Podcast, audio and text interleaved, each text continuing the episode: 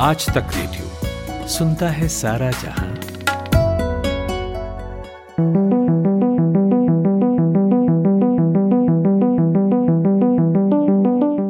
चीन और पाकिस्तान की वायु सेनाओं ने 9 दिसंबर को अपना नौवां संयुक्त अभ्यास शुरू किया। शाहीन नौ इसका नाम रखा गया। यह अभ्यास पाकिस्तान एयरफोर्स के सबसे नए एयरबेस सिंध के भोलारी में हो रहा है। इस अभ्यास को दोनों देशों के बीच रक्षा सहयोग बढ़ाने की कड़ी में दशक का सबसे जटिल अभ्यास माना जा रहा है। साथ ही यह अभ्यास ऐसे वक्त पर हो रहा है जब भारत और चीन के बीच पूर्वी लद्दाख में सैन्य गतिरोध चल रहा है। यही वजह है कि भारतीय वायुसेना की भी इस पर पैनी निगाह है। इस अभ्यास में पाकिस्तान एयरफोर्स के J F seventeen, Mirage three और People's Liberation Army air force के जे टेन और जे इलेवन जैसे भारी विमान हिस्सा ले रहे हैं। लेकिन इस अभ्यास से एफ़ सिक्सटीन विमान नदारद है। ये वो लड़ाकू विमान है जो पाकिस्तान ने अमेरिका से खरीदे हैं। तो क्या वजह है कि पाकिस्तान के हर सैन्य अभ्यास में शामिल रहने वाला एयरफोर्स का ये विमान इस अभ्यास में नहीं है? यही हम जानेंगे आज के इस पॉडकास्ट में। नमस्कार, मेरा नाम अमन गुप्ता है और मेरे साथ इस मसले पर बातचीत करने के लिए मौजूद हैं इंडिया टुडे में एग्जीक्यूटिव एडिटर और रक्षा मामलों के जानकार संदीप उन्नथन। संदीप ने Black Tornado the three sieges of Mumbai 26 by 11 और ऑपरेशन एक्स नाम से किताबें लिखी हैं जो बहुत चर्चित हैं। संदीप जी बहुत बहुत स्वागत है आपका आज तक रेडियो के इस पॉडकास्ट में। थैंक यू अमन संदीप जी सबसे पहला सवाल मैं आपसे यही करूँगा कि पाकिस्तान और चीन की एयरफोर्स के बीच जो ये संयुक्त सैन्याभ्यास हो रहा है इसमें एफ़ सिक्सटीन लड़ाकू विमान क्यों नहीं दिखाई दे रहा? अमन पाकिस्तान और यूनाइटेड स्टेट्स के बीच एक अग्रीमेंट है जिसके तहत इसको एंड यूज़र मॉनिटरिंग कहते हैं जिसे जिसके तहत यूनाइटेड स्टेट्स को पूरा अधिकार है।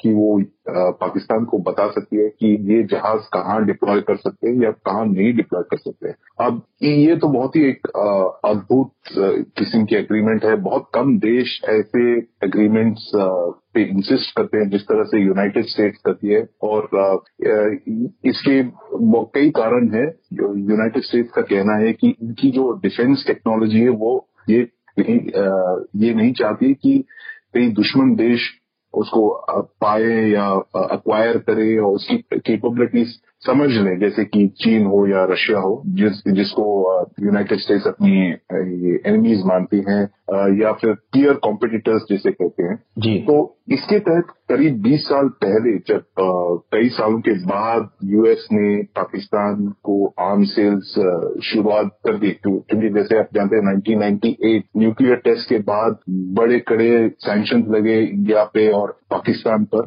टेस्ट की वजह से। और क्योंकि उस वक्त हमारे और यूनाइटेड स्टेट्स के बीच कोई मिलिट्री ताल्लुकात नहीं थे। पूरी जो सैंक्शन का जो भार पड़ा पाकिस्तान फौज पे, क्योंकि उनके कई सारे हथियार यूनाइटेड स्टेट से आ चुके थे। 1980s से लगातार एफ़ सिक्सटीन या वो टैंक्स हो या हमल पर्सनल कैरियर्स वो बहुत सारे उन्होंने यूनाइटेड स्टेट्स के हार्डवेयर खरीद लिया था और उसकी वजह से उनको काफ़ी नुकसान पड़ा क्योंकि उनके स्पेयर पार्ट्स मिलना बंद हो गया था एक तरह से सैंक्शन लगे थे। तो ये जब 2001 में 9/11 के अटैक्स के बाद जब यूनाइटेड स्टेट्स ने फिर से आर्म सेल शुरू कर दिया पाकिस्तान को जब उन्होंने एक एलआई का करार देके उसको ग्लोबल वॉर और टेरर में शामिल कर दिया था तब तो उन्होंने करीब दस अरब डॉलर के हथियार बेचे उनको तब से। और बस उनका एक ही अग्रीमेंट है, शर्त यह है कि ये जो एंड यूज़र अग्रीमेंट के तहत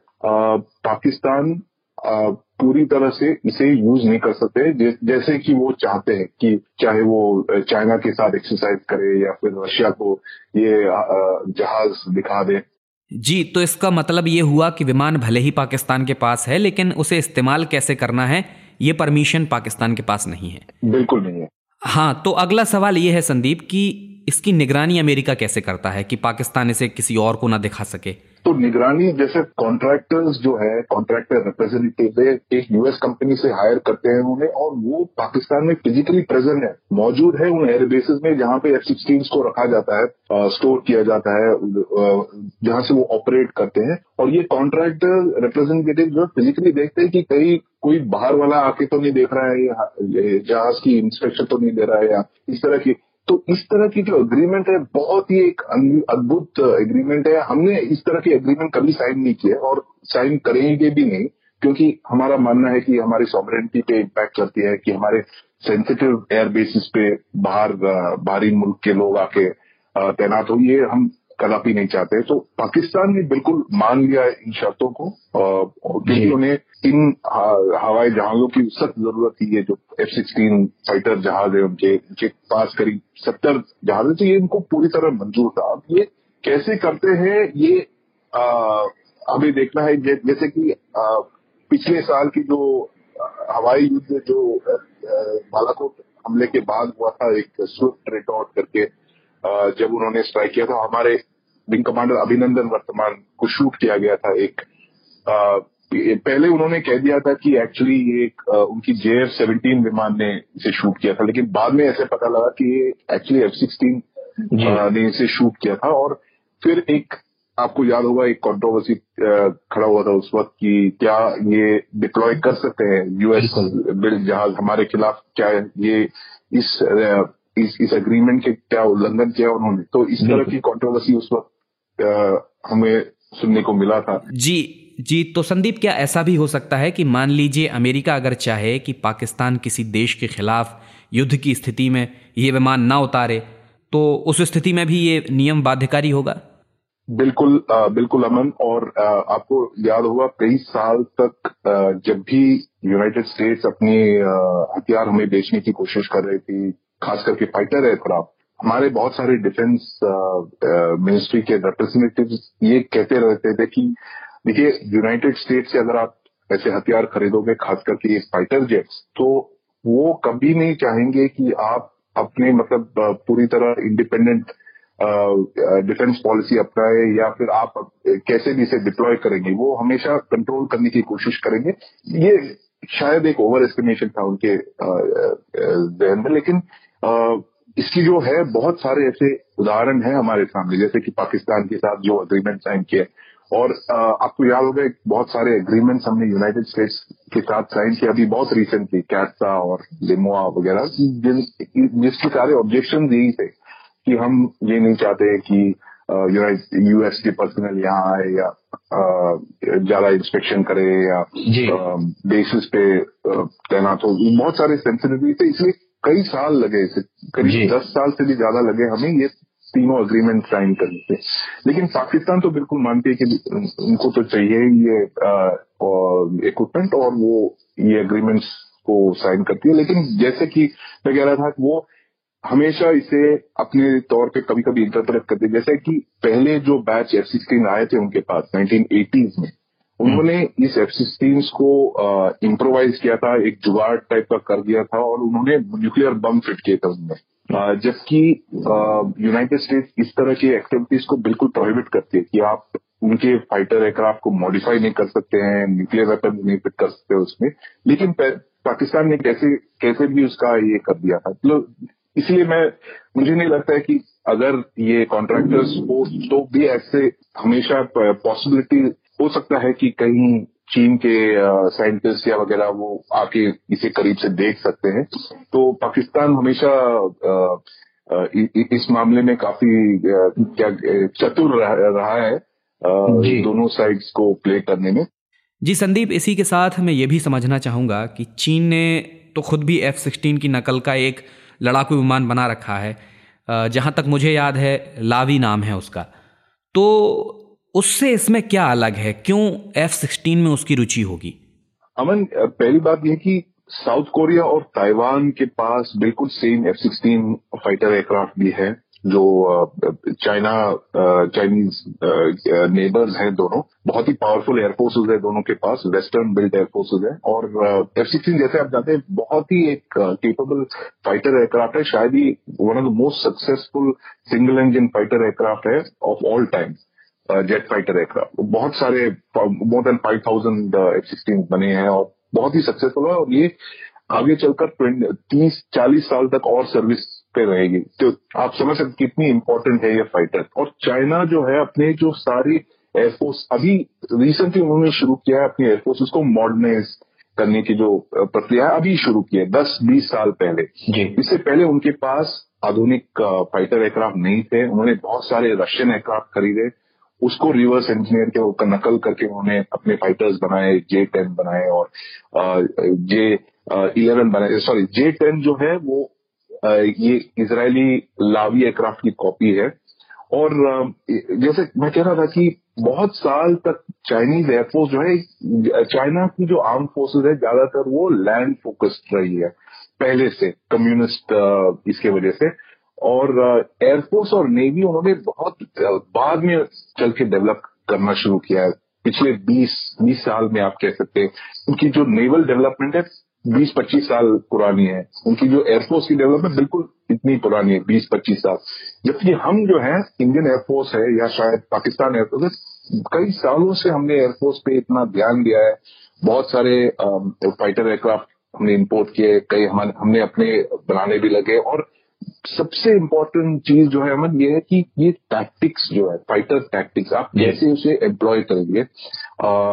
क्या वेस्टर्न एयरफोर्सेस जैसे ट्रेन करते हैं और वेस्टर्न और ईस्टर्न अगर हम चाइना को ईस्टर्न एयरफोर्सेस कह सकते हैं इन इन दोनों आ, देशों की ऑपरेशनल फिलोसफी बिल्कुल आ, आ, अलग से है। जैसे वेस्टर्न एयरक्राफ्ट फाइटर एयरक्राफ्ट में बहुत इनिशिएटिव दिया जाता है पायलट्स को बहुत इंडिपेंडेंस दिया जाता है। हमारे भी जो बिल्कुल है ट्रेनिंग उसी तरह की है पाकिस्तान एयरफोर्स की भी ट्रेनिंग उसी तरह की है।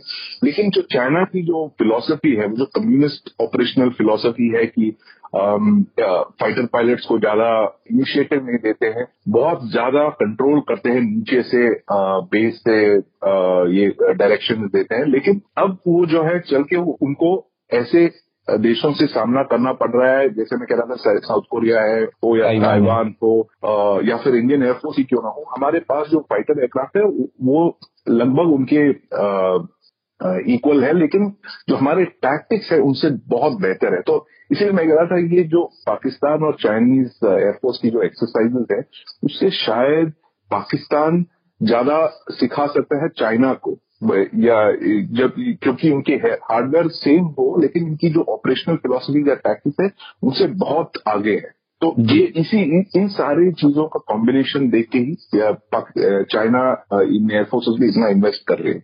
चर्चा बस खत्म होने की ओर है आखिरी सवाल और आपसे करना है लेकिन उससे पहले एक छोटा सा ब्रेक लेंगे। आप लोग कहीं मत जाइएगा। ब्रेक के बाद हम जानेंगे कि क्या कभी हथियारों की ऐसी डील हुई हो पाकिस्तान के साथ या किसी और देश के साथ जब अमेरिका ने उस पर बैन लगा दिया हो। आप सुन रहे हैं आज तक रेडियो। सुबह सुबह ऐसा लगता है कि सबकी गाड़ी छूट रही है, लेकिन न्यूज़ भी तो मिस हो रही है। स्कूल, कॉलेज या ऑफ़िस की पूरी तैयारी तो हो जाती है, मगर देश दुनिया की अपडेट्स ले पाते हैं क्या? तो आपकी प्रॉब्लम का स्मार्ट सॉल्यूशन ये है कि अपनी सुबह की शुरुआत आप आज तक रेडियो के साथ कीजिए। कल क्या हुआ और आज क्या हो सकता है? सटीक एनालिसिस पहले बड़ी खबरें और फिर अखबारों के चुनिंदा मोती। ये है सुबह का खबरनामा, आज का दिन। मेरे यानी नितिन ठाकुर के साथ।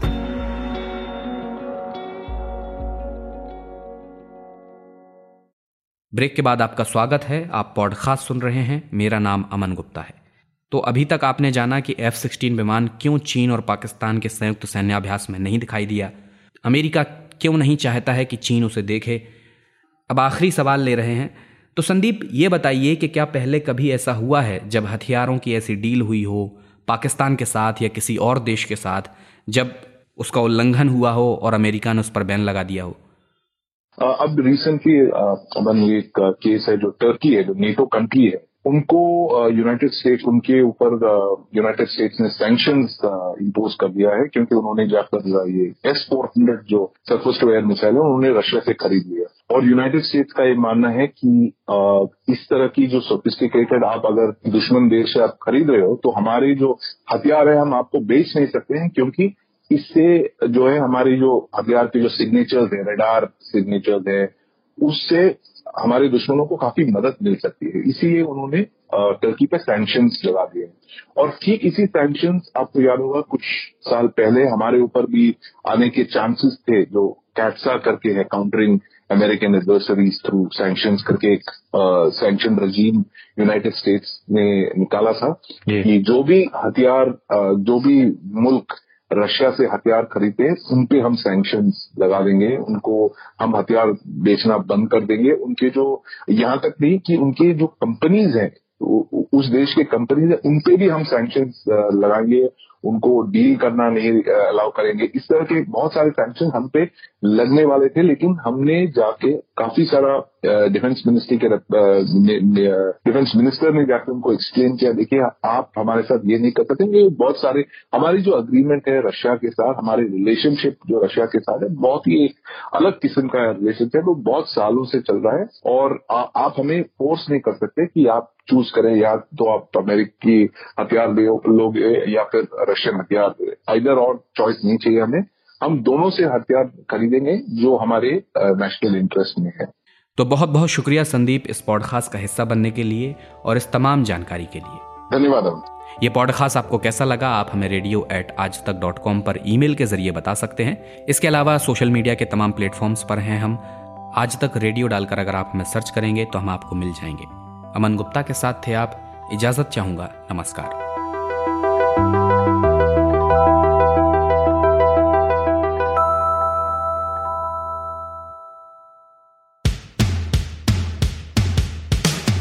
आज तक रेडियो, आज तक डॉट इन स्लैश रेडियो ये हमारा पता है। लेकिन हम आपके पसंदीदा ऑडियो प्लेटफॉर्म्स पर भी हैं।